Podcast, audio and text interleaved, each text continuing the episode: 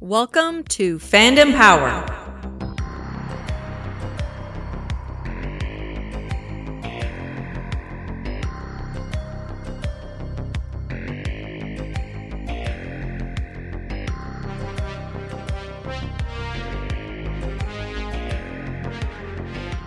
Hey, welcome to Fandom Power. And on this show, we've got a little something special for you. This is going to be our uh, multi part series as we uh, take a look at The Mandalorian. So it's uh, Fandom Power presents The Fandalorian. And tonight I'm joined here in studio by my recording partner, producer, editor, Andy. Hello. And I'm joined by my very dear friend, all the way out in Halifax, Nova Scotia, Hank McLaughlin. Howdy, folks. So yeah, I mean, uh, we recorded some stuff for uh, Fandom Power a couple of weeks ago over a couple sessions, and we really did a, a bit of a nosedive into Star Wars to kind of uh, capture the essence of the whole thing. And I think one one thing that really kind of came out of that was uh, all of us on the panel really had an affection for uh, what they're doing on Disney Plus with The Mandalorian, and that really kind of sparked this idea of you know hey maybe we can do a little riff on that and we can do the Fandalorian as a weekly uh, reaction show to uh, season two coming out here October 30th so that's uh, next Friday depending on well, for, as the time of this recording. But um, you had a great idea Hank. You kind of reached out and said listen is there any chance you'd want to do a sort of a, a preview episode and we could go back and kind of Recap. look- yeah we can recap season one and kind of riff on that a little bit and talk about sort yeah, it of- sort of just it made sense in my head because I was like, you know, we we did touch on it uh, a fair bit, and and that- that was the general consensus among everyone, and that, that was kind of an eclectic panel uh, that everybody was loving it, and I thought, what a good way to get like a feel for what we're going to do, because we're going to have very little time to prepare, yeah exactly. and at the same time, there's so much to talk about in a full season that yeah uh, if if we start referencing things from future episodes, you know, as as they air, so you know we can sort of get a lot of stuff out of the way and then concentrate on the new stuff. Yeah, exactly. And I think by this point, if you, uh, as a viewer or a listener, if you if you have not seen season one of The Mandalorian by now, I cannot stress enough what you are missing. You're depriving Uh, I, yourself. I, uh, I I don't think you need to be a Star Wars fan. No, no, I not really at all. don't. No, I would agree with you wholeheartedly on that. But um, yeah, we got a lot of material to get through tonight, so uh, why don't we get right to it and let's just uh, let's get some general thoughts on the uh, on the table just right off the hop. What did we think of the season, sort of holistically as a whole? Man, I mean, I described it to somebody who, again who'd never seen it, and I was trying to get to watch it. A friend of mine, I was like, it's like if Sergio Leone Yeah, directed Star Wars. yeah, Uh, yeah, yeah. It's like it feels like a Clint Eastwood movie. Um, it it it feels like Lone Wolf and Cub, like the way the way that that Lucas borrowed from the uh, the Forbidden. Uh, oh my goodness, I gasped there. It'll come to you. Yeah. So the the way that Lucas borrowed from the the Japanese uh, films and stuff, the, you know, so it was very reminiscent of that with the Lone Wolf and Cub comics and Yeah, they- yeah, they- yeah. those Japanese movies, uh, Shogun Assassin and stuff. And then I have to say that five seconds into it, Yep. it felt like Star Wars. Oh, I couldn't agree with you more on that point. Like the even that weird, and to me it's not weird anymore. But that first time you heard that, and I'm like, oh yeah, I I dig that.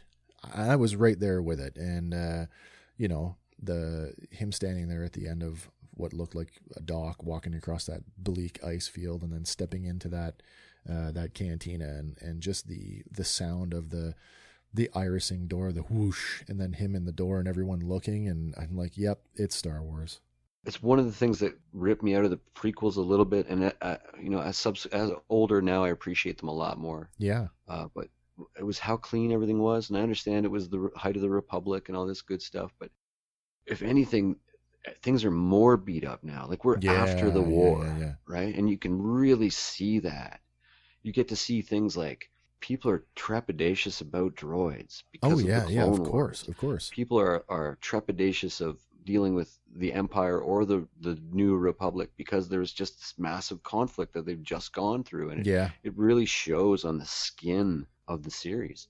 yeah. I mean, you're talking about a, a war. I mean, really, if we go all the way back to the Clone War, I mean, the Clone War ends and there really isn't any there's no break in between and we go right into the galactic civil war with the rebellion and the empire That's right. you yeah. know so you're talking what uh, almost a, a decade continuously of, of war Absolutely. Yeah. And then just the uh, you know the the different factions and things vying for it, and then what you get to see in the Clone Wars is that this this faction that we've only heard about Yeah. through the you know regular media. You get to see the Mandalorians, yeah exactly yeah which is like super exciting because like we have to we have to go back a little bit and and just sort of give kudos to Boba Fett, which is the reason that we're in love with this of in course the first it is place. I've had people on social media say, "No, it's nothing like Boba Fett. You don't have to like Boba Fett to like the Mandalorian." Well, that's true, but it's the reason that when we saw that first image on that poster, yep it was the reason we went, "Oh, wow!" yeah You know, what I mean? Like, I do, I do. I'm going to throw a, a little sideball here. I don't know if you remember back when Lucasfilm was pitching, uh, and it might have, I don't know if it was Celebration or if it was one of the bigger conventions where they were pitching at the same time. They had a big cardboard uh, standee up where it showed uh, the the title card for the Clone Wars, and then right underneath that there was an image of Boba Fett's helmet, and it was yeah.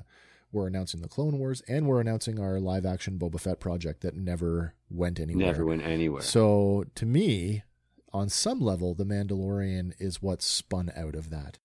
Yeah, I I think so. It feels. I think it. I think you said it before that it feels like a continuation of what Dave Filoni was doing Oh, it with sure does. animated series. It sure does. uh, you can really feel like I, I was looking through uh, you know doing my research and I found that John Jon Favreau wrote the the bulk of the episodes Yeah, but they I mean he must have sat with Filoni forever because it has his pacing absolutely. it's got his timing Yeah. like that when I first heard that the first episode was going to be like I don't know 22 minutes or something like that I was Sure. like oh oh it's actually I guess it's 39 minutes sorry. But I I thought oh man I, I was I wanted an hour long show and I wasn't you know I thought like how much can you pull off? But it has the cartoon pacing it really does. It lets you tell a big story in a short period short of amount of time. Yeah, yeah, Yeah, it's it's like a comic book like that. It's a unique sort of uh, narrative and they, they they employ it very well. And of course, you know, as a serialized show, uh, you know, you've got that continuity. Uh, Even though you have, uh, you know, multiple directors, you you have a very tight cast, a core cast of characters, uh, and your your narrative. You don't have to tell it all in inside of those thirty nine minutes because you know that we're going to get to spend more time with these characters. And, and at least for season one, it was uh, eight eight episodes all roughly the same runtime. They, they they were all in that you know thirty, uh, thirty five to forty five minute kind of That's right, episodes. yeah. yeah, yeah, yeah. And the thing about it is that, like, and, and this is the thing that Filoni has done so well, and even back to when he was uh, working on the the last Airbender cartoon Yep. for uh, Nickelodeon or whatever it was, uh, is character development and making you really, really give a crap about these characters. And in and cartoons and and this style of narrative, that you're interacting with these characters in snippets. Yeah, like, yeah, you know, yeah. There's no like 15 minute dialogue where they're explaining their entire pat. You know, so Yeah. you're you're building little layers of characters, and he's he's friggin' fantastic at it. yes. And and apparently Jon Favreau is fantastic at it. I think on some level that those two guys have a uh, a very not only do they have an excellent professional relationship, I really think that you know they're they're probably good buds, right? Like they must be talking about this stuff outside of work because I get a Lennon and McCartney vibe. Yeah, like, yeah, I really do mean? too. Like there's a synergy there. like on that um, the follow up uh, Disney show, the gallery uh, making of. I really got that impression, you know, when uh, you know they were talking about making the show, and and they I can't remember if it was Jon Favreau or Filoni or both of them in concert, sort of referenced sort of their work on the Clone Wars and Jon Favreau's interest or his uh, role at the time playing a Mandalorian and, and how that really brought him he he was so into that character that he just wanted to know more and you know give me more and give me more. And and I think you know Filoni really was instrumental in in sort of like yeah I'll give you everything you want. And hey what if I uh, pitch you know for uh, get you on a show yeah, he does seem like of all the the producers, writers, directors uh, that are involved, he seems like the big picture guy there. now. I think so. I mean, like he's made. yeah, uh, like I mean, yeah, I, you can't tell me that he's not a fan in the same way that you or Oh. I or any other. Absolutely. no, I Yeah. watch him talk in those gallery episodes about like how he feels about it. and yeah, it- yeah, yeah. It's like listening to like it's the way I feel about it, but I can't put it into words sometimes. He speaks and especially with, his uh, his little spiel on how uh, on the the duel of the fates. duel of the fates. talked about. Yeah, yeah. It, it moved because I was like, yes, this guy gets Star Wars. Oh my God, this guy gets it. There's a reverence there that is uh, very, you know, like we just did an episode last night where we talked. We did a generic episode on fandom, and and Mm. I I made the joke about you know you know the nerds we've won and and uh, you know, but I was like.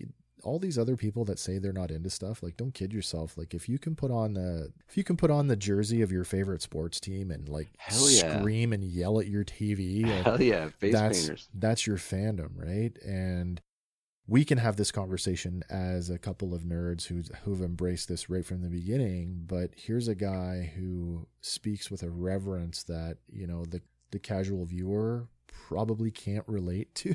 No, which is what I was saying during the other two episodes. Is it's so nice to talk to somebody yeah, who yeah, feels yeah. this way about it, and who knows as much as I do about it. Yeah. and you know what I mean. Like I do. You just can't just like talk to a guy at work. You know, No, you're right, gonna- yeah. there's, there's a lot of deer in the headlights. yeah, yeah, for sure there is. Joe Yeah, yeah. Public on the street. Yeah. yeah. Like if you went back and told, like if you were talking to somebody about it, and he goes, "Hey, remember that episode of the Clone Wars when uh, the when the uh, Death Watch were uh, were overthrowing the government? And did you catch it? The, did you catch that one soldier whose helmet was a throwback and an homage to Robotech? Like, not many people are going to pick up on that. What do you mean? Yeah, the guy with the four head lasers on his helmet. yeah, yeah, yeah, yeah, yeah, yeah, yeah. So Yeah, exactly. And reverence, that's yeah, reverence. That's, That's- what that is. that's the kind of thing. Yeah. So let's uh let's dive into here and let's uh let's start breaking down the episodes and uh, talk about sort of what we liked and uh, how we feel about them. Uh, we're gonna go all the way back to uh, November twelfth, twenty nineteen, chapter one, The Mandalorian, written by Jon Favreau, directed by Dave Filoni. It's five years after the fall of the Empire, and the unnamed Mandalorian bounty hunter uh, shows up to uh, get his uh, latest bounty from uh, character Greef Karga in the Bounty Hunters Guild and takes an under the table job to go off world where he meets uh, the client. And from there, uh, we see our un- as of yet unnamed bounty hunter friend go off on this uh, mission to bring back the the asset, only to discover in one of the biggest television uh, reveals that, in fact, it is a uh, child of Yoda's species. So, what a way to open with a bang. I had sort of read something along those lines, but I Yeah. I heard that they were toying with maybe re- revealing the race, like the name of the race and stuff. I'd read that somewhere, but when I saw it, Yeah. I, and I was not expecting it. No, me neither. I I I can't even explain the It joy. catches you off guard. and it's the puppet is perfect. Yeah, yeah, yeah, yeah, for sure and it the is. fact that it's a puppet, uh, uh, man, Very it- it much was a uh, really like looking and knowing what, and I don't really know, but I mean, I know from what I've seen, something that, you know, in the world of animatronics, there have been way more complex animatronic creatures in film and television before this one. But there Yes. is something about this one, whether because it's meant to be a, a child, I don't know, but it really just grabs you by the heart and just squeezes. Oh yeah, it Yeah, it definitely yeah. does. And you know the other thing was that immediately they started hitting me with deep cuts. And Yeah. it felt like, oh, this is for me as like a, as a, a super crazy hardcore fan. Yeah. You know, to, to see hit the bounty he collects reference Life Day. And yes. To see the Razor Crest and to see Boba Fett's shock, you know, rifle from the holiday special. the holiday special. Yeah. Yeah. Yeah. uh, like and a lot of deep cuts, references to the Clone Wars, references Yeah. to the Battle of Endor having been five years ago, and the, things of that nature were just like I'm I'm I'm all in. I'm like you got me.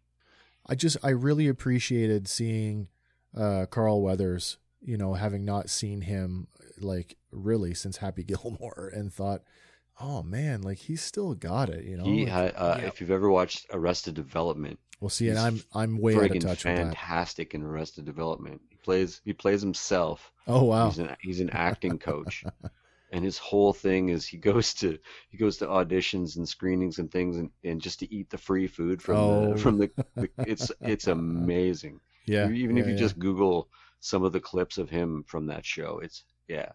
And I've always loved. I always thought he was like a really good actor compared to Sylvester Stallone in the yeah, Rocky yeah, for sure he is. And I loved him in the Predator, the first Predator movie, Yeah, and uh, so yeah, no, I was I was knocked out. And then he was amazing.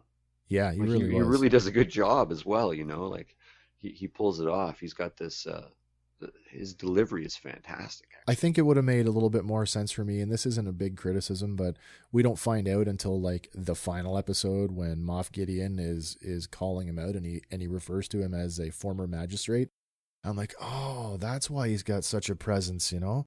I would have liked to have known that. Not that it really matters, but it's like knowing that at the end, it's like, oh, that's why. Okay, now I get it. But you talk Yeah. about talk about deep cuts. Here's one for you. Let's let's uh let's really dive in on this for a second. When Mando goes into the uh, client's office to take the job, and Doctor Pershing comes out from the uh, the side room there, and there's a little bit of a of a showdown there. Uh, did you catch on uh, Pershing's uniform that uh, he's wearing the same patch that the uh, clones wore on their uniforms in Attack of the Clones in the cloning center? Really? Yeah. Like the Kamino patch. Yeah, I did not. Good, nice notice, sir. Yeah, yeah. So, I mean, thinking Mhm. about thinking from that perspective, and and and we know that Kamino was shut down. The Emperor shut it down right after the uh, after the war was over. But uh, if there's some arm of that project still, you know, still going, to me, it's very suggestive that you know This is why they want that bounty so bad. yeah, for sure. So do they did Well, they want the the- child? Does that play into the emperor's plan to to come back that we see later on in the sequel trilogy? That certainly had me bubbling, like even not noticing that tidbit, uh, which is super reinforcing a lot of the thoughts I had was was that yes, like that with the exception of the movies, who and there were some main points that were about clones, and certainly there was Yeah. references in the first three movies that made our mouths water, but Yeah, yeah. like, cloning was such a big part It was, yeah. of the Star Wars saga. Yeah, yeah, yeah. uh, that it seemed sort of empirical to me that that might be a clone of Yoda, not necessarily, you know, because of how rare the species is and, and, and how little George Lucas actually mandates that you can, or had mandated that you could even give information out about him. Like it was like a I got to tell no you fly zone, if you will, for up until uh 4 seconds ago when you said it, it had never even dawned on me that it might be a clone of Yoda. Yeah, they, I mean that. There's a few things like Yoda has one ear that turns down. Yeah, yeah, yeah, quite a bit. This thing has the same ear that turns down, but not always. Right. Just uh, little, little things. Um, his facial expression. I know, I know it's the same species, but his facial expressions, Yeah, yeah, yeah. uh, especially when he's using the Force, yeah. when he gets yeah, all the calm uh, and stuff. the like the um, uplifted arm and and the closing of the eyes is very reminiscent of Yoda. you know, and it, it it's probably the tug at the heartstrings, but it it, Yeah. it it leads me to believe that there's more. And and knowing that how layered the Clone Wars was, and Yeah. how like a lot of stuff they peeled it back, and it was what we were hoping for, but so much more. So that oh, for sure it is. so I definitely was thinking uh, clone a, a lot. Uh, yeah, yeah, yeah. What did you think of the uh, of the client of uh, Werner Herzog and and his performance? I, he's amazing in everything he does. He's terrifying. I don't Yeah. I don't ever want to meet him. He's Yeah, yeah. terrifying. His delivery is impeccable, and I thought that was you know the German accent, and, and we associate it like you know at least in North America we associate it with the Nazi villains from you know like the Indiana Jones movies, and then all the sort of war movies from you know the black and white kind of Yep. World War II movies, and so. George Lucas had said that you know there's a lot of World War II allegory to Star Wars, especially when he was writing it. So yeah, for sure. the German officer. Yeah. you know, like it was pretty Yeah. fantastic. Yeah, and, I have to agree uh, with you on that. I really liked the scenes, and I don't even know if it was this episode, but his performance when he's when he's talking about all the good things that the empire is like judged by any right, metric. right, right, right. Right. Is it a better world now that the empire's gone? And it's like he's not telling, he's not lying. No, Right, it's and on some level so it's true. His presence, his arrogance, his he, he like he knows he's better than you know like Yeah, and he knows that he's still you know biding his time hoping that the good fight will, will keep on fighting because that that's the funny thing about star wars as kids we were just like but the, the empire are the are the good guys politically of course they are. right No- like no villain thinks they're know, the they're just that's the police like you know Yeah. be good billy listen to the police Yeah. they'll drive you home after you you know like and so Every villain Uh, always thinks that they're in the right and everybody else is weird. And I, I actually have an idea for one of the things I'm working on, and that's basically the title of the episode would be uh, Rebel Alliance or Terrorist Organization. Yeah, really. One man's ceiling is another man's floor. Oh, of course it is. And so that's an interesting thought to explore. But uh, Werner Herzog, man, uh, fantastic, freaky villain, steps up to him, and you know, there's like there's no fear, No. like you know, and uh, he commands the scene. Man, does he command it? I have to agree with you. And then on some, like skipping ahead a little bit towards the end of the that first season, though, it's like, oh, they just they just did the prequel. They just prequel villained him by killing yeah, by killing yeah. him. You have this like really compelling, re- like, oh, I want to see more of this guy, and then nope, nope, he's done. But they immediately it was like they did the like the Indiana Jones uh, idol swap because they Yeah, immediately give us well, here's the uh, bigger Esposito. bad. and Yeah. and so you know I'm super excited to see him develop too. So it was like Yeah, Gian, Um, Giancarlo Esposito, who might as well be Mr. Bad Guy, with given his last few uh, credits. Mhm. certainly. Yeah, yeah, yeah. Uh, and and he wore it well too. Uh, we're getting a little off. I know, we're getting ahead of ourselves. Yeah, yeah, yeah. Um, So what, one thing that happened in this episode that I uh, I I was like, oh, that's cool, and then later went on to realize that oh, they're really I don't know if they're doing this intentionally, but episode one starts the tradition of this series where every episode Mando gets shot at least once, yes, if not yes. multiple times per episode, and he lives to tell the tale. And for me, that was almost that felt like Die Hard for me. Yes. uh, or Han Solo, the way that they're very. It's a dude. It's he's an every guy, and he's freaking lucky that he's got some kick-ass armor sometimes. Yeah. And even in the way he fist fights, even the way like his combat is like staccato. It's like the new Batman fighting. Yeah, It's- yeah, yeah, for sure. It's um, it's awkward and it's brutal, and Yep. it it really it works. He's he's trying his heart out. And So that- uh, that turns the old trope of stormtroopers can't shoot kind of on its ear because in this series, well, it turns out they actually can to some degree. it- it's true. Um, those beat up stormtrooper Yeah. uniforms. Yeah, yeah. And that man, they were some of my favorite thing. Like they see, like see them yellowed. Yeah, see, like knowing, like having tried to build a couple of them and having Sure. studied action figures like crazy and photographs and stuff, and seeing the the pieces missing and noting Right. and going, oh, that guy's like. He's missing a shoulder pauldron. Oh, oh, Yeah. that guy's Yeah, that yeah. guy's you know his belt is missing a couple of pouches and the yellowing, the weathering, and the you know these guys have been wearing that armor for money now for five years. it's interesting that you you talk about the feeling like it feels like Star Wars, and specifically where armor is concerned. I love that Mando's armor when we first meet him is a hodgepodge. That it's not all, yeah, some of it's it's Beskar, but it's been painted, and and he's he's piecemealed in other things like he's got the shore trooper uh, gloves, and the one shin is a is a, a stormtrooper shin.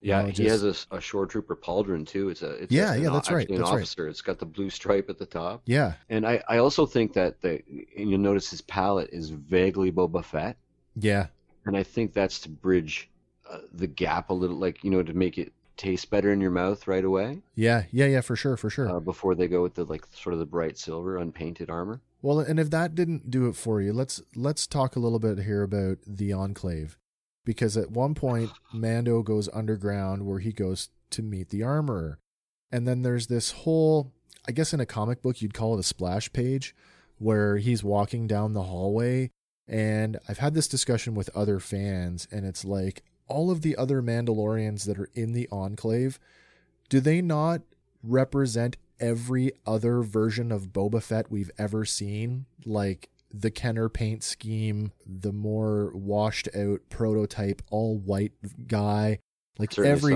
Yeah, every every paint scheme that a Boba Fett action figure has ever worn, it looked like it was in that scene of him walking down the hallway to the armor. that scene especially was like so they start to allude to especially in the the scene with Werner Herzog there was the purge like something horrible has been happened Yeah, yeah, so yeah. it's nice to, to return the Beskar to the original owner and, and all this stuff so something tragic has happened to Mandalore since we left them sort of at Yeah. the end of Rebels And oddly enough, that final season of Clone Wars that's er, aired earlier this year, even though it ties up the story elements of our, our main cast of Clone Wars, it doesn't really answer the question of what happened in the Siege of Mandalore. We don't really know 100% what happened. That's right, and so that's like they're very astute to to make that a plot point and Yeah. and to let it ride, and then to see uh, there, you know, there's some rules now too with the with the don't take the helmet off thing. that- Yeah, that's a new one. that didn't exist before. So this this is a new uh, Mandalorian cult. This is something that's you know to see it not tied to a race, but now tied to Well, and this is it. I know in our other the armor our other episode realistically. So then do Boba Fett and Jango Fett then in, in the new paradigm become Mandalorian because they're you Yeah, know, I, they, I don't know. they're not uh, by birth, right? Right. And uh, so this is where I get confused because being a fan of the old EU and then Yes. and but still a fan of the new canon and trying to keep track of who's Yes. who's who in the zoo if I can if I can say it that way it's like am I remembering this correctly that Mandalorian at one time it was a race it wasn't a it wasn't a religion or a philosophy they were they were people who lived on Mandalore That's right. And then the Clone Wars touched upon that the, there was internal wars where yeah sects had broke off and and uh, you know the Concord Dawn sect before there was some great cataclysm that destroyed Right. Concord Dawn and, yes and it similarly with some sort of civil war. But and and then you see them like factioning up during the Clone Wars. Like Maul is able to take over a huge faction of them relatively easily. yes And uh, the other a little again Maul the uh, the armor has horns on her helmet. yeah I noticed that too and uh, are we thinking that that's a throwback He left some influence there. You know, I th- I think that there's I don't think Filoni and, and Favreau are going to leave any sweater threads unpulled. Yeah, I think you're right on that. That even if they don't unravel the whole thing, they're gonna they're gonna tug in every direction. I think. and to see them, you know, like still having this reverence for the armor and Yeah. to, to, the actual building, the crafting of the armor. That scene, especially complete with his like sort of PTSD flashbacks of the Yes. Clone Wars, which we, we don't find out as the Clone Wars Not until on, much but, later, but, but to see him have these these flashbacks to his childhood and and I guess also the idea that like he's a youngling, like that he was a child yeah, as Yeah, well, yeah. so that it brings the fact that it, it, it gives gravitas the reason he's taking care of the child. Well, I mean, even he goes so far uh, as to make that overt gesture about giving some of the Beskar over to support the Foundlings, and and you know, it's like, oh, the Foundlings. What do we, what does that mean? Like, so have they really resorted to like our our species is so on the brink that we've taken to just taking in anybody now and folding them into our culture? Right, and and so if we go shoot forward a little bit to the episode where we we do find out that it's the uh, super battle droid that's about Yeah. to kill him, Yeah, uh, that that's during the Clone Wars, Yeah. assumedly, and that certainly looked like uh, that Wow. was Death Watch. you can't tell me that that wasn't the Death Watch that that Right. rolled in and, and so this the idea of foundlings becoming Mandalorian charges, and then Yeah. therefore Mandalorian has been it dates to the Clone. Wars. Sure, it does. So I'm very interested to see where they go with this. Take, don't take your helmet off Yeah, because it seems like a way. Uh, it seems like his kryptonite. yeah, yeah. so, yeah. and I think it might be a recurring theme of of like you know successive attempts to get the helmet off in various you know not necessarily by a supervillain, but by uh, you know successive events that you know. So it's it, it does seem like his kryptonite. Yeah, in a way, it does. In a way, doesn't it? Yeah. At the same time, though, and, and I mean, we can talk about this more as we go on, but like, I had this discussion with my wife, and she was really, really disappointed to learn that that the Mandalorian was actually three actors and not just Pedro Pascal. yeah. But at the same time, I mean, how else do you do you do it? I mean, you you've got to have that level of, I mean, his his skill in combat is not is not necessarily, you know, No. like your average, you know, uh, thespian is is pulling off that kind of stuff. So, That that's right. but what I really, really, really appreciate about this character is how emotive a guy in a blank mask can really be. It's pretty fantastic. And I think that ties back into what you said about Filoni and his background coming from animation, where everything is is voice driven. You know what I mean? Like you've got you've got these guys in a booth doing their ADR, you know, without even being able to see what it is that they're they're playing off of. So it has to come from somewhere. So I can, you know, having Dave Filoni direct that first episode, maybe, and this is me just speculating, I think, but on some level it helps set the tone for Oh, Pedro agree, for Pedro. Pascal's performance throughout the rest of the series. And that was his first foray into live action, if I'm correct. Yeah. Filoni's, Yeah. as far as I know, it is. Yeah, I I don't Yeah. know. I haven't looked to see if he's done other things. I think that they talked about that in the the gallery episodes. Yeah, Which I mean, holy cow! you know, if that's the first thing you touch, oh my god, I can't wait for the future. So we know the child is the big reveal in this episode, but before we can get to the child, we have to meet a couple more characters. The first one is I don't I don't want to say liberated, but the no longer indentured Ugnaught, who we find out later on uh, goes by the name of Queel. Another deep cut for me. Like, uh, Yeah. just step back briefly for a second. I loved the cantina scenes. Sure. There's a couple of Yep. cantina scenes Yep, because they were showing me the aliens. Like, I loved the I loved the Ugnaught as being a character. Like, you know, just the innocuous background character, and Yes. suddenly he's a main character, thinking, feeling. You know, and we get a little story about how he was subjugated by the Empire, and you can you can go like maybe that was one of the guys on Bespin, maybe that was the guy Yeah, chucking yeah, yeah. C-3PO's head, right? Yeah. and uh like when the the Nikto and the Klaatu uh Yeah, yeah. and stuff like that so i i re- really super happy to see all the alien species but then Nick Nolte Yeah. Again uh not the physical actor playing the role so again voice work coming into play but Nick Nolte kicks the crap out of that If uh, I'm not mis- role if I'm not mistaken, the physical embodiment of Queel, I believe, is a woman. yeah yeah i can't recall the actress's name Yeah. but you are correct yeah it's just a, a rubber suit it's uh low tech you know what i mean Like, Right. it's very well done but Uh, it's portrayed Um, by Misty Rosas.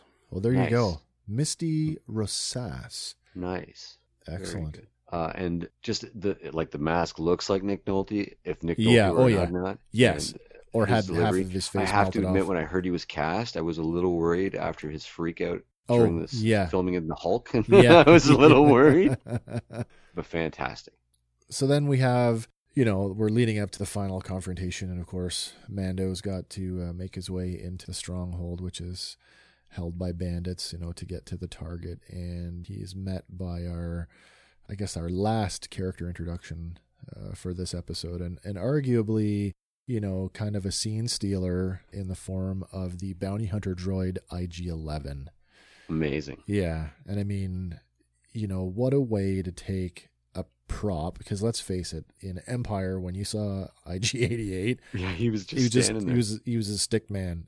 he didn't Mhm. he stood there and he did nothing. His head is actually a prop from the one of the drink machines in the cantina right scene off the from A New can. Yes, of course. Yeah, I remember that too. Yeah, so they just repainted the actual prop. Yeah, uh, yeah, yeah. the town and built a whole robot around it. So this Uh, is and having read the comics and some of the EU, like the IG units were involved. You get to see them in Clone Wars a Yeah. little bit, so it was nice to have another one that was sentient even and in, named. um, and I know that some of that stuff carries over to some of the stuff that I do, like in the uh, the tabletop, the miniature game in X Wing. It's uh, you know IG88, his ship IG2000 is a, is a playable ship, and then there are there are four variations of IG88, A, B, C, or D, right?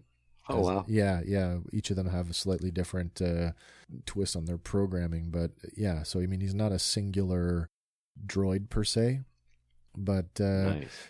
The whole idea of having this take it on the nose, it's you know it is a nod to IG88, and I mean Filoni has said that, and so has Favreau.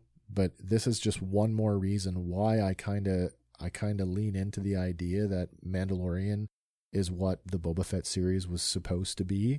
Like I feel like that's one of the elements that was already decided before they started shooting that they were going to include this. So you know, imagine the story if it was, it wasn't, you know, Mando and IG 11. No, in fact, it's Boba Fett and IG 88 that are doing Yeah, this. or especially considering like, you know, having sat down at a table with a few guys and tried to hack out big uh, world building story ideas, you know, sometimes the littlest threads become the main focus. So especially Yeah. with the the talk of Boba Fett appearing in season two, Yeah. uh, you know, they could have really just had those uh, water cooler conversations and done things backwards. Really, like had you know, what if uh, Boba Fett's main adversary was a guy with a Yoda clone, or you know, and then and then Yeah, they really. went, wait, that's a way better story, or or you know, so it could be just turned on its head it's entirely and- possible. And well. I would expect that somewhere down the road here in the next season that we'll get some more light shed on that. I don't know if we'll get the full like yeah, this is where it's going, but I I definitely think that again some of those uh those sweater threads are going to get pulled just a little bit more. No, absolutely, and I'm I'm drooling. And then uh, you know, Mando goes and puts a blaster bolt through his head and so ends the episode with Mando kind of staring there at the child and not really sure what he's going to do with it. And the ET moment, Yeah, exactly like oh, the ET boy. moment, understand like uh, again, those guys understand film, the finger to finger moment. and that it was such an ET moment for me. Yeah, which is all about actually bonding. yeah, You know what I mean? So that like, three seconds, yep, and those characters bond. Boom. yep. So yeah, no, that was powerful for me. And then they kind of they roll the end credits, and I know it's not a big. I stayed right to the bitter end because that's you know I I prefer to do that. I'm at the point in my life where I actually pay attention to credits. Yes. and you get this um, barrage of artwork, which is totally reminiscent of. It reminds me of when I was a kid, and uh, one year for Christmas, I got the original Star Wars portfolio, which was a, a collection of of uh, glossy photo paper prints of some McQuarrie art, Oh yeah. and you get this like, oh, here's some here's some concept art uh, for the episode that you just watched, and I found that to be very. I just thought it was really cool. No, absolutely. I've always been a fan of that. but A big fan of Doug Chiang, who did all the prequels and a lot of the sequel work. And uh, no, I've always loved that stuff. Uh, it's one of my favorite things about Rebels is that the whole thing is in a painterly Ralph McQuarrie yeah, style. in that style. And so, uh, yeah, it makes sense that those artists are the ones drawing those storyboards. Yep. Yeah, it's really good. And some of them are like, they vary. So some of the character de- development is slightly different, a different look to a character, and Yeah. a few of them, things of that. So fast forward a week later, uh, November 15th, 2019, and we have chapter two, and that is The Child. Also written by Jon Favreau, this time around directed by Rick Famuyiwa. And this one starts out rather interestingly where Mando is on his way back to the ship and he gets ambushed by uh, a group of uh, Trandoshans. Amazing. Yeah. I remember you and I had a conversation after the uh, trailer about whether they were some sort of other kind of Trandoshan because they seem to have more fingers than Boss. yeah. I remember I was like pausing, and you could. It was blurry. Like I, you know, I think they were from the Entertainment Weekly. Yes. Yeah. Yeah. uh, Yeah. Photo shoots or something. Yes. I, I poured over that crap. But uh, that was an awesome scene to see him like. I, I, I again, I love his ragtag fighting style. I Me love too. the fact that he's vulnerable. I love the fact that I don't know this character yet, and I, I, I can legitimately worry. You go back to Uh, that. I feel like maybe if um, it was Boba Fett, he's got this already this sort of invulnerable, Yeah. Yeah. Yeah. iconic thing going on already. So this this guy lets that disconnection lets him be vulnerable That to me. that character is so shrouded in in like mystery that the legend of the character is almost bigger than the character itself. Yes. You know, and I think the the Mandalorian is a is a much more grounded variation of that, and you're gonna see him. He's gonna earn everything that he gets right in front of you. Yeah, and it's and, and his combat style is, is that. Yeah. It But it- reminds me a lot of the Daredevil uh, Again, Netflix fighting. Just like very getting shot in every episode, yeah. he takes a few on the nose in this in this fight and there's this you know he's not infallible and he's very much like oh this the, the stakes are real for him it's a liver live or die situation Right. And you get the sense that this is every day for him too. yeah yeah you really This- do and you know, this is how he chooses to live his life and it's every day is this. yeah and i mean he gets through that, and I mean, talk about everyday occurrences. I'm sure he wasn't expecting this one, something that probably doesn't happen every day, but he rolls up on the Razor Crest, and it is being ransacked by Jawas. Amazing. Amazing. and I have all of this imagery of A New Hope in my head when the droids are, you know, in the belly of the sandcrawler. It's full of junk, and then all of that, you know, reputation that came with them as being filthy, dirty, you know, the EU stuff. That, Scavengers. yeah, so the the Yeah. EU stuff that really played them up as being these uh, scavenging. I don't want to say thieves, but you know, um, purveyors of uh, technology that they That's are. right. Uh, and then to see that realized was just it was a bit of a thrill. That was a thrill. I love to see them as an off-world species. You know, yeah, uh, you get the impression that they're only uh, on Tatooine, and so it, that was fantastic. They're yeah, and it turns out that different. no, they're different colored not. eyes. That you know, Yeah, yeah, yeah, they do. version of the Jawa. Uh, But here's so here's one that, and this is a deep cut for the EU fans that might be listening. Is you know I think about the Sandcrawler, and in the old EU they always talked about the Sandcrawlers being throwaway remnants of old mining uh, operations, right. and then to see the the cockpit or the cabin of this thing, and it's like sized for a Jawa, and I'm Amazing. like, oh, I, I was totally not. A, I was Yeah. expecting like a kid standing on the seat holding on to the wheel. That's what I thought I was going to get, and then it's like, oh, nope, I'm wrong. That was my first favorite, uh, and there have been a few, and it's been organic. I don't like comedy when it's forced. Yeah, And I yeah, yeah. Found that a lot about the sequel trilogy, a lot Oh, of forced yeah, stuff. sure, sure. But when the Jawa looks over at him when he's in the cockpit with them and just Suga, and you just like they're all like, you know they they hit the bump and he smashes his head off the thing and they all giggle like Right. that that little scene there, amazing. So the Razor Crest gets uh, ransacked and is essentially left unusable, and now he doesn't know what to do. And Queel, who's lived there for long enough, comes up with a plan. He's like, "Well, you know, you can, you can barter, you know, something back to get your parts back." Where Mando is just like, "I can just go in there, kill everything, and take whatever I yeah, want." yeah. Of course, you know, cooler heads prevail, and that that isn't actually a good idea. So they come up with the idea that you know we'll we'll barter for it, and and Queel as the mediator establishes that there is a a, a thing that they want. It turns out it's uh, the egg of a uh, a mudhorn, and if you don't know what a mudhorn is, think woolly rhino. I guess that's the best way beast, to put it. yeah. Yeah, woolly rhino. So Mandalore, Mandal, Mandalore.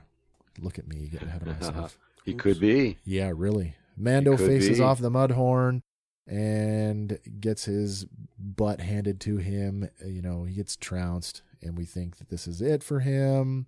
And lo and behold, we get our next giant reveal, and oh, the child is using the Force. Yeah, more than just force sensitive. Yeah, yeah, yeah. More that you know, like he's lifting an X-wing there. Yeah, uh, and almost like instinctual. Like Very you know, much like so. Somebody taught Yoda to do that. yeah. This kid just this, did it. like, and I got the impression, and I don't know, is it maybe it's after that scene because he's trying when he's trying to heal him.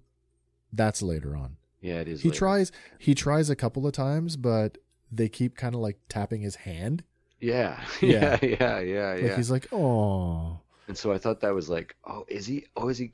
And Yeah. then so when he, when the thing just floats there, Yeah, exactly. And and you've got this like I mean Mando is clearly on his last legs. His Oh. uh his chest plate is decimated. It it's clearly no longer offering any form of protection. He's lost his blaster. He's down to just a vibroblade.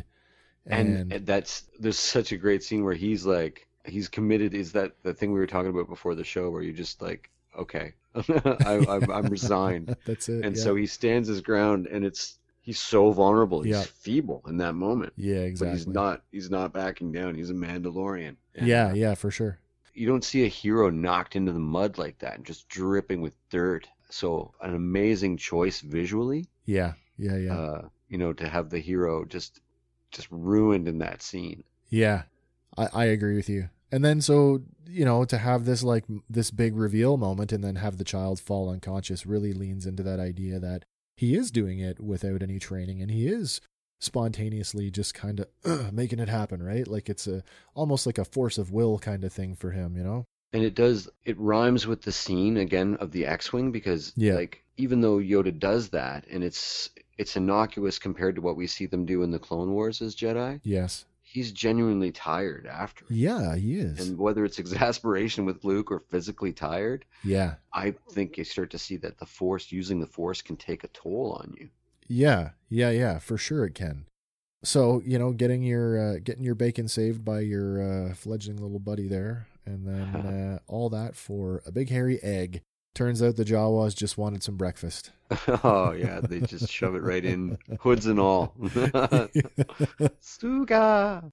Even in that, I thought that was cool. I mean, th- there's those things as a kid where you watch Star Wars for the first time and you're like, "Oh, what what does a Tusken Raider look like underneath his wraps? And what does a Yes. Jaw what does a Jawa look like if you pull their hood down?" And and even though they didn't really explore that, the fact that they dove right into that egg and just started slopping it into their faces, I'm like, "Well, there really is something in there." Yeah, no, definitely, definitely. Yeah, yeah, yeah. They have access to mouths in there, so yeah. Yeah. I mean, uh, such a small, in the framework of the storytelling, it's such a small uh, window. I mean, arguably it's a little bit longer because there's the whole rebuilding process of Queel and Mando putting the, the ship back together. But, you know, such a short amount of, uh, of storytelling with a lot of, of substance. And it's that uh, animated style pacing Yeah, exactly. that lets you tell big stories in short periods of time. Yeah. uh, I can't put my finger on it exactly like I couldn't teach a course in it, but I know it when I see it. and Yeah, this- yeah, this yeah. Definitely has it. so that pretty much brings us to the end of uh, episode two. Yeah, so they Mando and Queel repair the ship, and Mando is able to leave uh, along with the child. Oh yes, and then we get the first incident of uh, Baby Yoda playing with the the gear shift. Yeah, yeah. That's a Yeah. great scene. He's still a child after all. Yeah, yeah, yeah. Yeah. So we didn't touch upon just in the first episode, like they they tell you how old he is. Well, and doesn't that throw you off? Is your you, why you part of that whole reveal? Why it's so impactful is like, oh, he's fifty years old. Okay, Right. so you're what? You're you're tracking an old man. This is it. And Right. then you see that it's him, and then my brain jumped to starting to figure out when when he was born, like 15 years before the Clone Wars. Yeah, then. where does that fit in in the bigger picture? and so yeah, he's well before the Kamino cloning, you know, that that we that we're familiar with. yeah, yeah, yeah. Uh, and so that you know, there's a lot of speculation that that starts there. But was he well before that? Because in episode two, there where Obi Wan goes and checks, they've already been in production for quite a while. That's true. I don't know if it's really. Of, uh, uh, no, that uh, of Sifo Dyas. Sifo That is very true. Yeah, That is very true. And they are referred to in Attack of the Clones as Kamino cloners. yeah, yeah, so exactly. they're known for this. Yeah, yeah. Uh, Dexter, they're cloners. Yeah. I'm very interested to see how this whole thing plays out, and I'm still kind of reeling from you s- suggesting that this might actually be a clone of Yoda. You know, I said it before in our in our previous uh, bigger uh, overview episode of Star Wars that you know that it's one of the things that has remained a, a, a, a secret, a stalwart secret of Star Wars right from the beginning is that we don't mention Yoda's species and we don't we don't make references to Yoda outside That's of right. outside of Yaddle, I guess, who is just a a nice little addition to to say that there are more of them. But Right. at the same time, making the child a clone kind of cleans up that whole bit where Yoda would have strayed from the Force and did the same thing Anakin did. So if it's just a clone, Yoda never got down with Yaddle, and he's still oh on right, the right. side of Jedi. But I never put that together that it could be offspring of the two of them. I I never.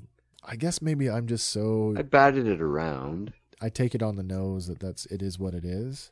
But by doing that, you're saying that Yoda betrayed the Jedi code the same way Anakin did. Like he knew love, he knew the It's entirely of possible. A family. That's yeah, that's a good point. It is. I always entirely thought that with with the idea of him being a clone of Yoda lets you tell the stories about Yoda when he's ostensibly younger, yeah, without ruining. what's already come Yoda. before it. Yeah, yeah, yeah. There is that too, right? It'll be interesting to see how, how they choose to handle this because again, he's 50 years old and he's still, you know, he, uh, we what would we equate him to a a, a one year old, a one year old human child? Yeah, he certainly he doesn't he doesn't talk yet. He, Yeah, he's not. yeah, yeah. So what kids talk around what eighteen months or so. Yeah, So yeah, yeah. you know he's exactly. he's in that range. Yeah, like a one year old. And we know from uh you know that for eight hundred years have I taught Jedi. So we yeah, know that yeah, like yeah, Yoda's a thousand or so. Yeah. uh, when we encounter him, right? So we know that, yeah. So we can sort of like do a little like linear deconstruction. Yeah.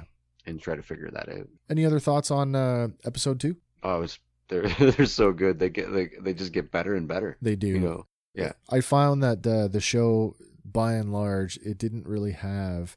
I think maybe of the of the eight episodes, there might have been one where I was like, "Oh, this is kind of filler." I never was left with that that feeling of like, No. you know, like there there wasn't purpose to drive the narrative forward. No, yeah. I, Yeah. I can't remember if it's episode three, but uh, when we get there, there's a scene. There's a scene in one of them where he's dealing with a barkeep lady. Oh, Uh, forgive me, I don't know the name of the actress, but it just doesn't. It just seemed like they like they had to. They paid this woman and they couldn't get out of it. It just something about her acting put me. I was just like, oh my goodness, like Maybe. it's really deadpan. Or, I apologize. Maybe. It's a great show. yeah, it is. It really is great. This episode of Fandom Power is brought to you in part by CollectorsPlatoon.ca. CollectorsPlatoon.ca, organizers of the annual Toronto Collectors Platoon Toy Show. Check out CollectorsPlatoon.ca, the Canadian home of Ian's display accessories, specializing in action figure stands for figures of all scales. Visit CollectorsPlatoon.ca today. You're listening to Fandom Power.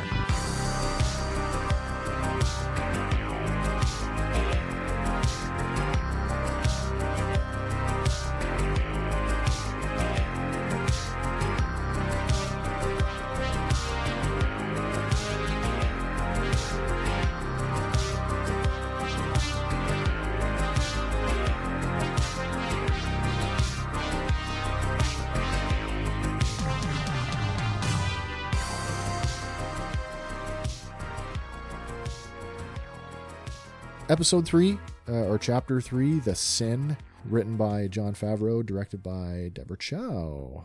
Her first episode, and I think she got, uh, yeah, she got two in season one, but uh, this is her first one. So Mandalore, uh, Mandalore. I've got to stop saying that. Mando. Wow, Mando. I should just use his real name, but we haven't got there yet. We haven't been revealed yet.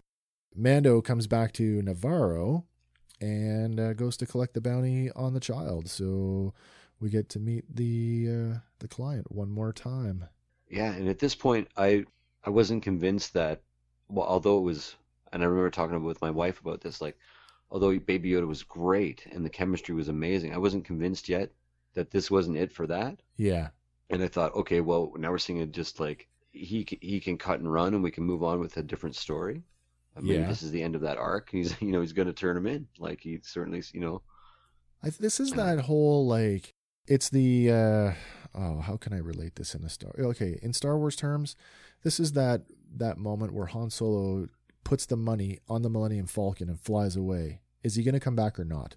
good Like- call. Like that's really what we're talking about here. It's the like moral crossroads. Yeah, absolutely. When he goes to Greef Karga, he's like, "What are they going to do with it?" And he's like, "You know better than to ask that.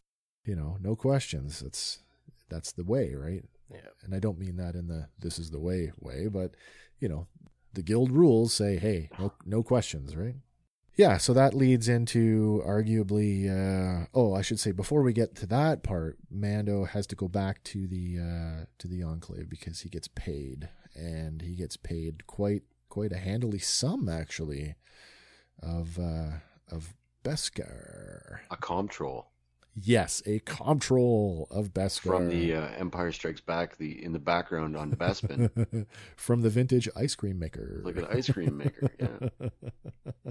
yeah, so back into the underground to the enclave, and we finally we get some more uh, time with the armor, and we we get a little bit more exposition, sort of on uh, on Mando's lineage per se, I guess. When she says, you know, did you was your signet revealed to you, and or he said he says something about the mudhorn, and she suggests, well, that's your signet, and he's like, I didn't earn it. Uh, and then you have this whole piece where he explains why you know it was I was helped by my enemy, but my enemy didn't know they were my enemy, which I found to be like way more philosophical than what I was expecting. Yeah, no, definitely. Yeah, yeah, yeah. Um, but then we get to see the the forging process, and that's really cool. We get to see the Beskar melted down and the whole new uh, Geras and uh, well, really, virtually his entire suit is replaced in this episode. I think. Yeah, I Uh, think yeah. there's one thigh pauldron that remains. Yeah, yeah, it's that off-colored kind of reddish brown, which I like because it just it keeps the character uh, that that tie like that's how we were introduced to him, and it keeps it that realism, Star Wars realism, but it keeps that uh, that connective tissue there. But at the same time, moving him forward, showing you he is growing, Yeah, yeah, yeah, yeah. not just on the outside, but No, you're right. reflective of what he's going through on the inside. Yeah. Right, his, even his armor is an ever evolving sort of process. Yeah, yeah, yeah.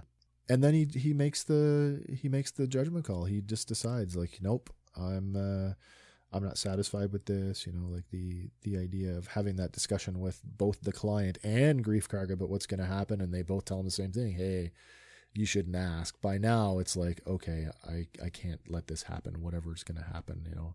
And I think this is where I didn't pick up on it right away, maybe because I was just the first watch through was just kind of superficially taking it in and just kind of Mm. enjoying the action beats and not really looking deeply at what was going on. But you know, is there there's some kind of kinship there between Mando and the child in the sense that, well, now the child is a foundling just like him.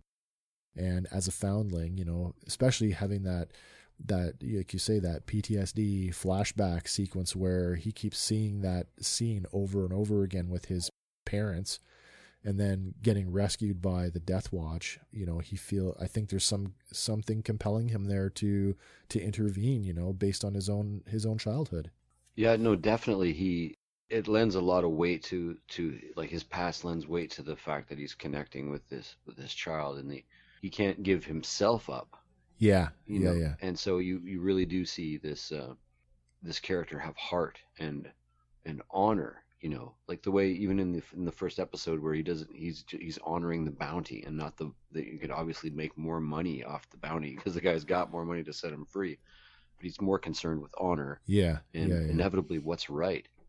You know, he's, Yeah. he's very much a good guy in a in a sort of In a- anti-hero skin. in a morally gray world yeah, good way. yeah absolutely so that leads us to a little bit of a of a conflict with the client and we get another one of those not deep cuts but we get another nod back to uh to the to the classic trilogy. Actually for the second time when uh mando goes up to the door and uh, he bangs on the door and the uh, yeah the little greeter the a little eyeball droid that we all remember from jabba's palace pops out and and very much like i i question was that just a straight up recycling of the the line from return of the jedi? Because the voice the It's tone is so good. It's so close. Like is that the actual line from jedi.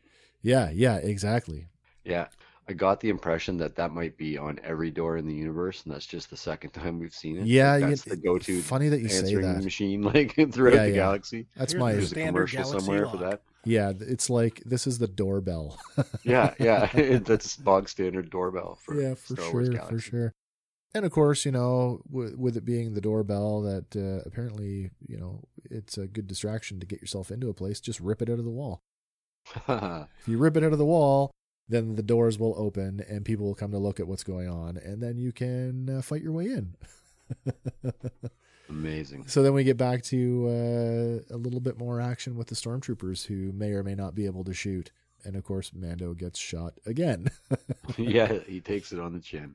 Well, you think though, if these guys are the ones left over at the end, they're the ones that could shoot. yeah for sure they could They made it. Yeah, they, they definitely survived Yeah, whatever yeah yeah whatever the end of the war for sure. Yeah, and I mean, uh, what was the line in the first episode about going in? Or no, that's later on. How many troopers are there? Four, four. But that's yeah, that's another scene. I think in this uh, episode, they one of the troopers says to him, "We have you four to one," and he says, "I like those odds." yeah, that's right. That's right. Yeah. Oh, I, I think that was in the first episode. Well, it might have been in the first Yeah. episode. Yeah, Yeah. when they pull guns on him. they That's do, right. yeah, because Pershing comes out from the side. He surprises him, and he thinks he's getting jumped. So he draws. Mando actually draws first, That's right. and then the the troopers are like, "Hey, put your weapon down. Like, we got you four to one. I like that. Yeah, yeah. yeah, yeah. So makes relatively short work, and we get to see some more of Mando's skills, both with his uh, his uh, zip cord and his blaster skills, which are pretty good.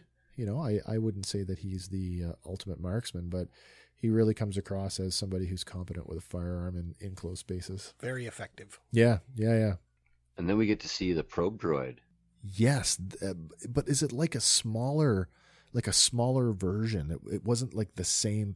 I don't remember it being the No, same it's but it's definitely reminiscent of the of the Death Star probe droid in the Oh Leia's yeah, yeah, yeah, cell. yeah, yeah, yeah. Sort of the um, the interrogator droid, The interrogator droid. the in little uh, the floating of ball, you talk. the floating ball with the the syringe on it. That's right. Yeah, Yeah, with that the one. Syringe. You know, it was like a medical facility. They, you know, they. This guy seems genuinely concerned with the health and well-being of the creature. yeah, yeah, yeah, yeah, yeah, child. yeah. And oddly enough, Mando lets him live. And and that's sort of almost a throwback to Rogue One too, where we see that quite often the the science divisions of the Empire are just Yeah. citizens that have been, you know, forced.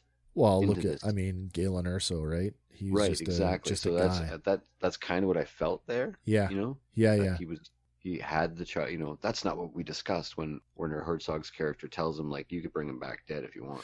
Yeah, if you haven't read it, I'm, and you probably have, Hank, is the uh, Rogue One Catalyst, the the little prequel story to Rogue One, Mm, yes. talks about a younger Galen Erso about how he's working on like clean energy technology, and that may be why he got recruited by the Empire. Certainly. Yeah, yeah, yeah. So we try to escape with the child, and again, it's still a bit of a fight to get out. And we finally get to this point where Mando gets surrounded, and uh, he gets to use one of his uh, his new toys for the first time in the form of the little birds. Nice.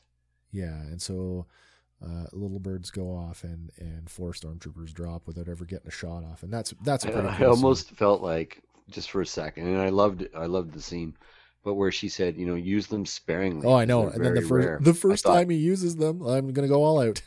Yeah, are you, you're using them on four stormtroopers, bro. Like I could take four stormtroopers. Yeah, But man. yeah, no, it's still a very powerful. Two episodes ago, you were talking about how you like those odds, and here you are on your knees.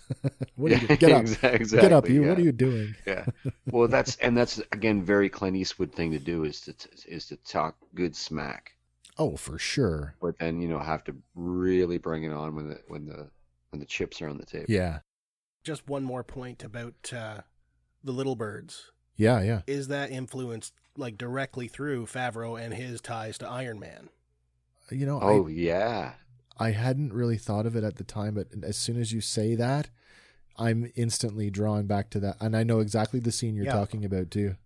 It- Where, yeah. No, uh, good call. Like that's really observant. Yeah. Iron And Man he in the was- Middle yeah, East and the the tanks. That uh, Yeah. that was Favreau's baby as well. too. yeah, yeah, yeah.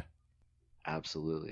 It reminded me of the uh, Robotech missiles flying yeah. off. Any anime missiles for that matter. For sure. Yeah. Full missile salvo. yes. But of course, Mando, uh, being who he is, and now he's committed to this course of action, is blissfully unaware that the word has gone out to the guild that he is now persona non grata. And so suddenly all the tracking fobs in possession of all the bounty hunters on Nevarro start going off. And we sense that there's going to be a turning here. He has committed the sin. He has committed the sin. And so there's this wonderful sequence of Mando trying to get out of Nevarro and how he's just going to walk out and he's going to go to his ship and leave. And there's a, you know, basically a peace offering there to, to let this resolve, you know, uh, peacefully, or it can be resolved with violence. And clearly we know how that went. Mhm.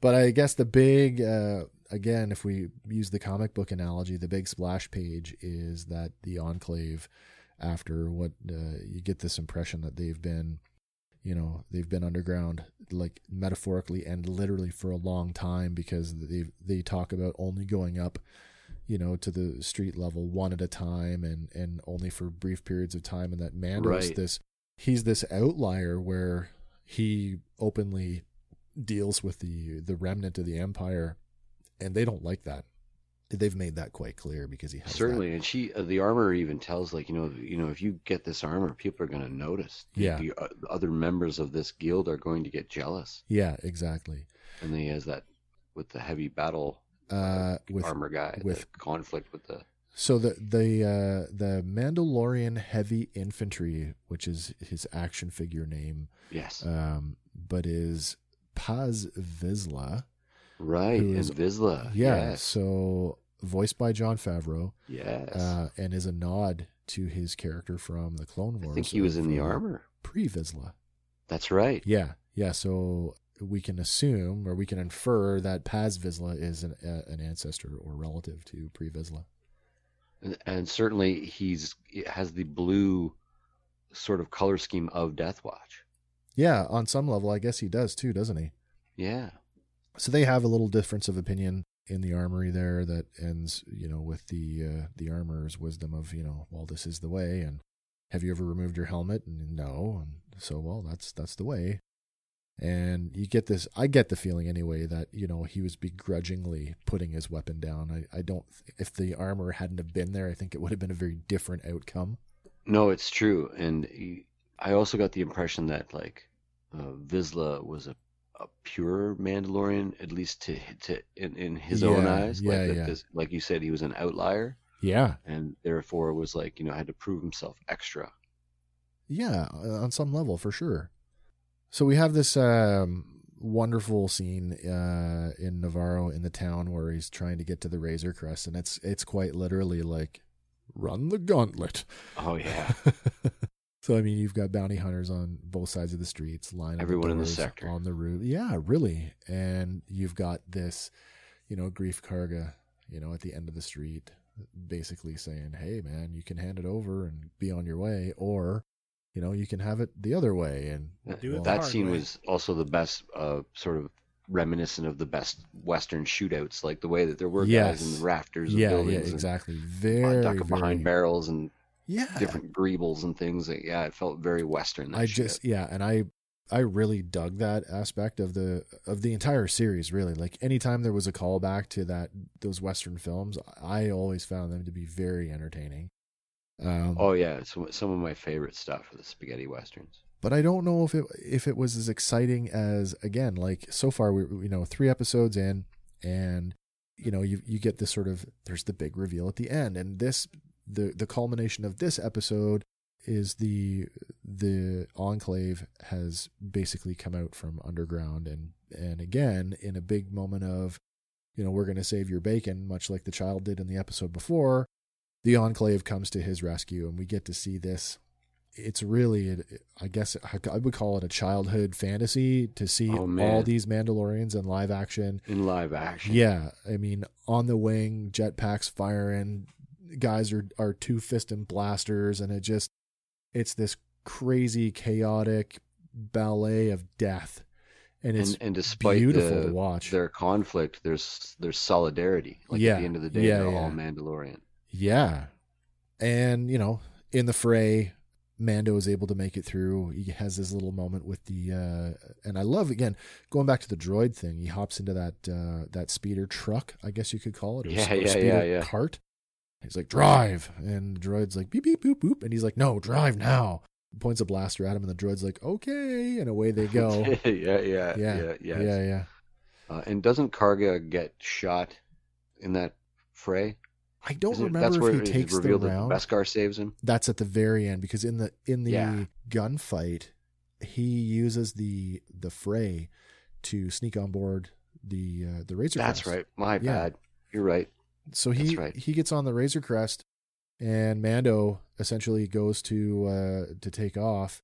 And you get that sense very much like in the uh in uh the sin or sorry the child where mando is he he has this sort of preternatural awareness of the trandoshans hmm he has this awareness and he stops and he turns to face uh, Greef Karga who's standing there and pretty cool advancement in uh, in carbon freezing technology. Now it's uh it's not limited to just big industrial facilities. We can do it right Oh, on a, we can do You it on, on a small freighter now. Yeah yeah yeah, Yeah.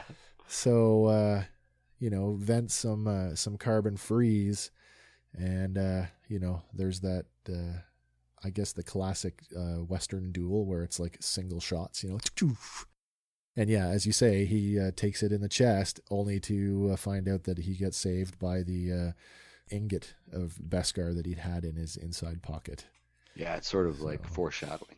yeah, yeah, yeah. Lives to uh to come back another day in another way.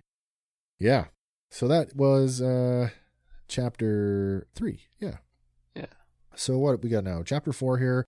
We're now coming into the end of November. It's hard to believe that it's been almost a full uh, full year since the the season one debuted. No, absolutely. And around this time in the show, there was a lot of hype going on about the Rise of Skywalker coming out. Yeah, I guess that's true, isn't it? Yeah, it was they were like sort of coming up simultaneously. They had that big toy release, that Triple Force Friday, Oh, when they yeah, released yeah. the Fallen Order game, and That's all right. the they had three pronged attack sort of, right. uh, and so there was a lot of hype, and and this was just such high quality. I, I I was just enamored by it. Like I was, I was trying not to have such a, high expectation. yeah. I didn't, Yeah. Yeah. I, was, I didn't want to be hurt again, Disney. And uh, man, I was super, super, super, super satisfied. And Yeah. Just and the fact that the second episode didn't drop the ball, Yeah. and, and yeah, there was like I, I found myself like, I can't wait a week. Are you crazy? No. wait No. week. I was, you know, I think we're spoiled by this whole binge culture. So going certainly. going back and watching a show getting doled out uh, on a weekly schedule is a little bit frustrating for me now, but at the same time, it's pretty rewarding though. You know, come that that Friday and it's like, oh, what's the new one Yeah, it's a little like? uh, emotional intelligence, like deferring your gratification a little bit. It's like when I was watching Lost, which is one of my favorite shows Yes. until the uh, the end of the the how badly it ended. I could do a whole show on that. Yeah. but the fact that I waited a week between episodes with so much going on let me really chew on theories, let me really think deeply about it in a way that I could never have done if I just watched No, episode no. after episode after episode. So I kind of respect the fact like that I can let things um, marinate, especially if they're high quality. yeah, and I mean the show has been nothing but quality. Oh yeah, So we get to uh, chapter four, Sanctuary, and this is the one that really uh, was very much like uh, the Kurosawa uh, style, very much uh, kind of a Seven Samurai vibe on this one. certainly. Yeah, the the main plot points. Yeah, yeah. Uh, so landing on the forest planet of Sorgan with the realization that the entire Bounty Hunters Guild is going to be on his butt, he needs a place to shore up for a while and think about what his next move is going to be. And uh, we're introduced to our next recurring uh, cast member or character in the form of uh, former Rebel shock trooper Cara Dune. Amazing. Yeah, and uh, Cara Dune, played by Gina Carano, former uh, mixed martial artist, and uh, she was in uh, what was she in? Deadpool. Yes. Deadpool, yeah. Yeah, yeah. Um, my my wife loves it because for her, and especially also Brianna of Tarth, she really appreciates that women that look like women Yeah. and not Barbies Yes. are beautiful and sexy and strong. Oh my and, God, uh, yeah. amazingly well written characters. Yeah. So, So that's uh, Lauren loves uh, this character. So Sanctuary, it's another uh, another Favreau written episode, and this one is uh, done by Little Richie Cunningham. I mean uh, Bryce Bryce Dallas Howard. It's Opie's Yeah. daughter. Opie Taylor, Opie Cunningham. Sorry.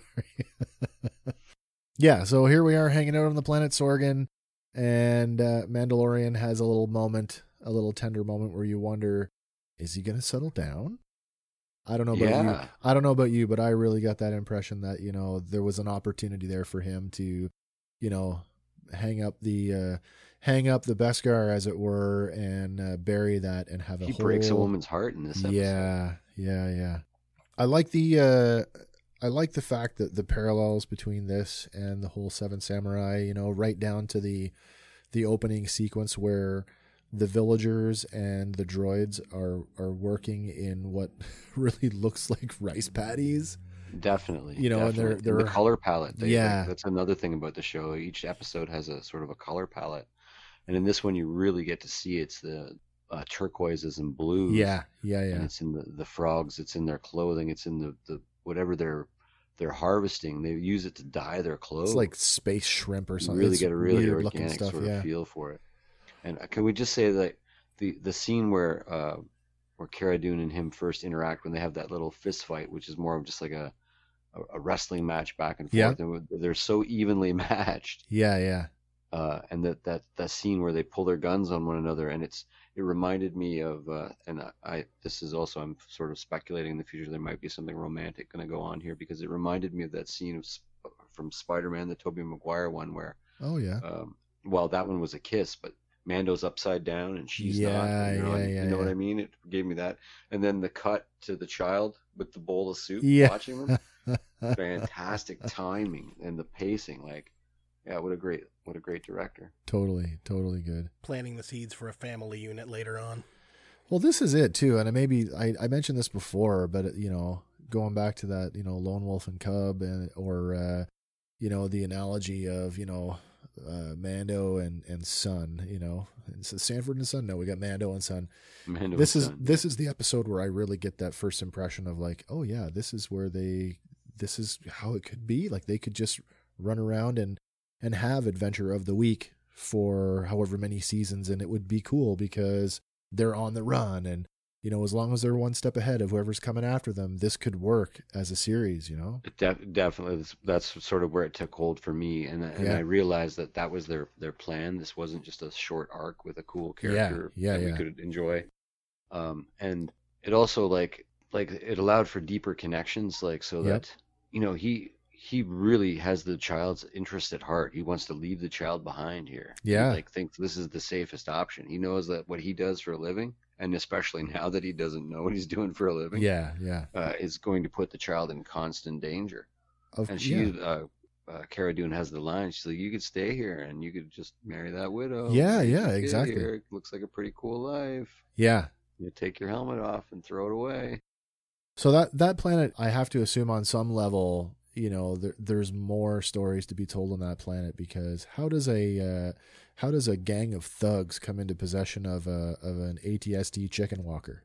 Heck yeah! Uh, and uh, a, a gang of Klaatu thugs. Yeah, yeah, So yeah, Heavy reference to the Return of the Jedi and Jabba's henchmen. yeah, exactly, if you exactly. will. Yeah, and I uh, again the the toys spoiled that for me because of the uh, the Raider had come out Oh, really? vintage line with the Klaatu pirate or bandit.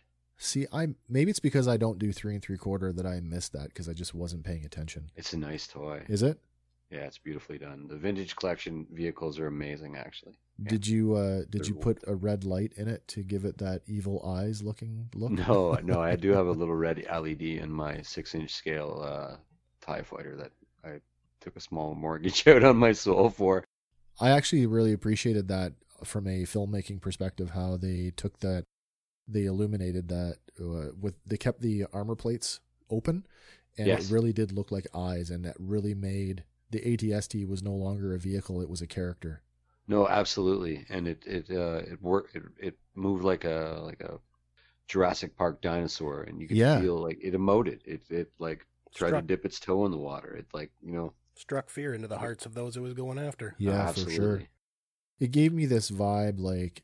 What if you know? What would a Star Wars uh, a, a horror sequence look like? You know, that was kind of the vibe I was getting out of it. Yeah, and we got a really good scene, uh, which is atypical. Uh, it's it's more and more common now, but it's nice to see the woman takes charge. She's like, you know, Yeah. she does the Yeah, cowboy yeah. thing. Give me your rifle. I know what to do here. Yeah, And like, yeah, it was that was that was a great scene. Well, I mean, you have that whole sequence where you know they line up all the villagers when they decide that you know they're gonna they're just gonna keep coming unless you actually stand up and do something. And so what That's do they right. do? Yeah, yeah, yeah. Cara- and you really do get to like she's a rebel shock trooper, yeah, yeah. right? Like she's you know, And he says that too, right? This is Cara Dune. stormtrooper. Yeah, this is Cara Dune. She's a rebel shock trooper. She's gonna teach you. And it's like, oh, okay, that's awesome. Get the Yeah, soldier yeah, to, yeah. to teach you know your your peasants how to uh, wield their farming implements. You know, per And se. again, another very magnificent seven ish Yeah, vibe. Yeah, yeah, exactly. Exactly. So, yeah, pretty cool episode. I think maybe that's the one where I'm like, you know, this is the only one that it was kind of filler for me. Like I liked it, but it was like, oh, you know, it was just a a, a rest a rest stop for him and I, I think it sets up the idea that there can't be any rest stops. So the Yeah, it's, maybe. it's, it's um you get to breathe for a sec to, Yeah. to realize that they can't ever breathe. no, you're I think Especially you're right with the that. assassin when the assassin shows up in that scene where you think, "Oh, did he just pick the kid off because the way they shot it?" Yeah, yeah, yeah. and and Cara Dune happens to be the rescuer, the you know the hero of the day there too. That I think it sets up the idea that there is no rest. That if he doesn't leave the child here, and if he goes off on his own, that this this is life now. And like you said, this and and it can work uh, as far as a story goes. Like that, I'll, I would totally accept ten seasons of watching him run around with the child and never Mm. learn a damn thing. about Yeah, I I would totally be it's that'd be pure eye candy for me and I I could I could live on that. Yeah, yeah. So that kind of, you know, once we resolve the idea of the um the bandits, I guess our story kind of gets back on track and then there's that, you know, again another judgment call like you say you could just stay here. And uh he makes the decision. And I think maybe on some level he was ready to make that decision, but then another bounty hunter shows up and, you know, Cara is able to I did feel like that was a heavy influence on his decision there. That, Yeah. like, yeah, there is no rest for the wicked. Yeah, exactly. And so with that, you know, reminder that I'll I'll never be, you know, until this is over over, nowhere that I go is going to be immune to the shit that I bring with it. That's so right. there's that decision to leave. And but so wanting to protect the child is so genuine. yeah, yeah, yeah. At the Mhm. expense of maybe having a slice of his own happiness. Hey, there's lots more to talk about, so join us next time as Fandom Power presents the Fandalorian Season 1 Recap, Part 2. Hey guys, thanks for listening to Fandom Power. Be sure to like us on Facebook and follow us on Instagram and Twitter. Stay tuned for our next episode where we'll be talking about another one of your favorite fandoms. Fandom Power is a Sawcast production.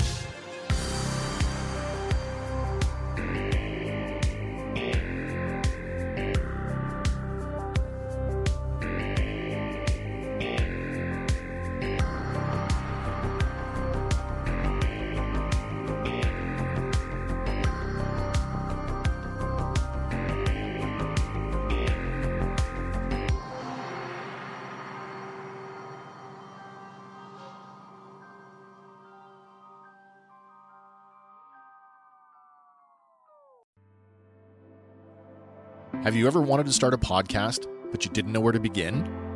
Maybe you'd like to try podcasting without having to invest in any recording equipment. Do you have an idea for a show, but you're not sure how to develop it?